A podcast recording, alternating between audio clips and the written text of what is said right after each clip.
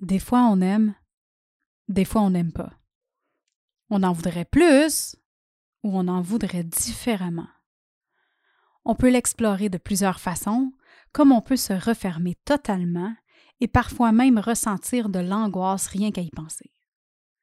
C'est un sujet qui est tabou dans plusieurs cultures, alors que dans d'autres, c'est normalisé et même apprécié. D'une façon ou d'une autre, c'est quelque chose qui ne nous laisse pas indifférents et qui a un impact direct sur notre bonheur et notre bien-être. Aujourd'hui, je te parle de sexe. Es-tu tanné de la bullshit autour de toi? As-tu envie de vivre ta vie en étant toi-même tout simplement? Es-tu prête à créer une réalité qui te ressemble? Si c'est le cas, tu es à la bonne place. Je me présente, Marie-Ève Lamère, et aujourd'hui, je te jase de bonheur sans bullshit. On part ça. Le sexe. Ah, J'ai même mis ma voix rauque aujourd'hui pour t'en parler.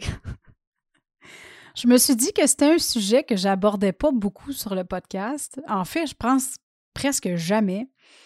Puis que ça serait comme le temps, là. Hein? Ça serait intéressant d'aller explorer ça parce qu'on va se le dire, le sexe fait partie de notre vie, qu'on le veuille ou non. Ou plutôt, qu'on soit à l'aise avec ou non. Parce que pour beaucoup de femmes, parler de sexe, c'est malaisant. Puis souvent, une des raisons qui nous rend mal à l'aise de parler de sexe, c'est qu'on n'est pas à l'aise dans notre propre sexualité.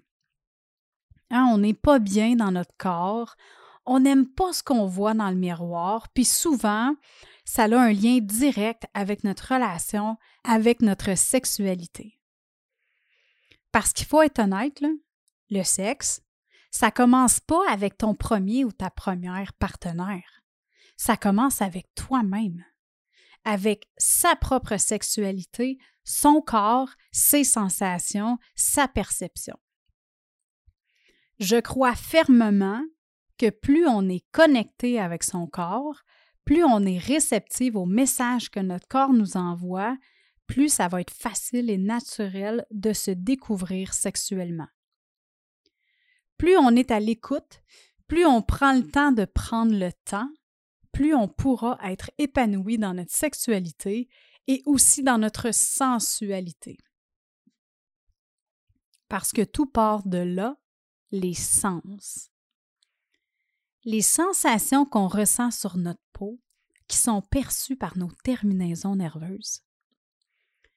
Plus on est sensuel, ce qui veut dire qu'on est connecté avec nos sens, plus le désir sexuel va se pointer le bout du nez. Prendre le temps de sentir un parfum ou une chandelle qui sent bon. Prendre le temps de déguster un aliment ou un repas qu'on aime prendre le temps d'écouter de la musique qui nous calme, qui nous transporte ou qui nous fait vibrer. Prendre le temps de se regarder comme il faut dans le miroir et observer notre corps au lieu de le juger. Prendre le temps de frotter, caresser, découvrir notre corps les yeux fermés quand on prend une douche, un bain ou quand on met de la crème. Prendre le temps de faire des mouvements lents et conscients quand on bouge. Se connecter avec ses sens aide à créer ce lien d'amour envers soi-même qu'on a besoin pour être bien dans sa sexualité. Parce que tu viens interrompre le pilote automatique. Être dans la pleine conscience avec ton corps contribue à diminuer ton stress qui, lui, est un frein au désir. Mais ça, ça va être pour un prochain épisode, la relation entre le stress et ton bien-être sexuel. J'ai été longtemps, j'ai été des années à penser que j'avais un problème de libido, assez que j'allais dans un magasin d'aliments naturels pour me trouver des potions magiques. Euh, j'ai pris de la poudre de, maca, euh, qui, est comme un champignon. Euh, c'est pas, c'est dégueulasse. On finit par s'habituer, là, mais sur le coup, les premières fois, là, ça goûte vraiment mauvais. Puis j'ai été longtemps à penser que j'avais un problème de sexualité. J'ai été longtemps à même pas découvrir et explorer ma propre sexualité parce que j'avais l'impression de pas être assez. J'avais l'impression, ben en fait, j'avais aucun ou presque désir sexuel.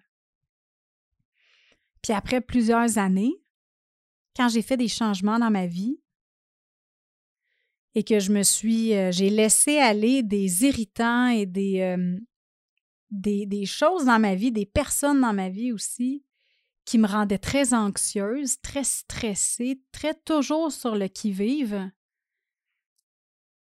Ben imagine-toi donc, ma belle heureuse, que j'ai retrouvé instantanément mon désir sexuel. Ça a été une délivrance, une libération et une découverte extraordinaire qui a fait en sorte que j'ai pu apprendre à vraiment me connecter à ma sexualité.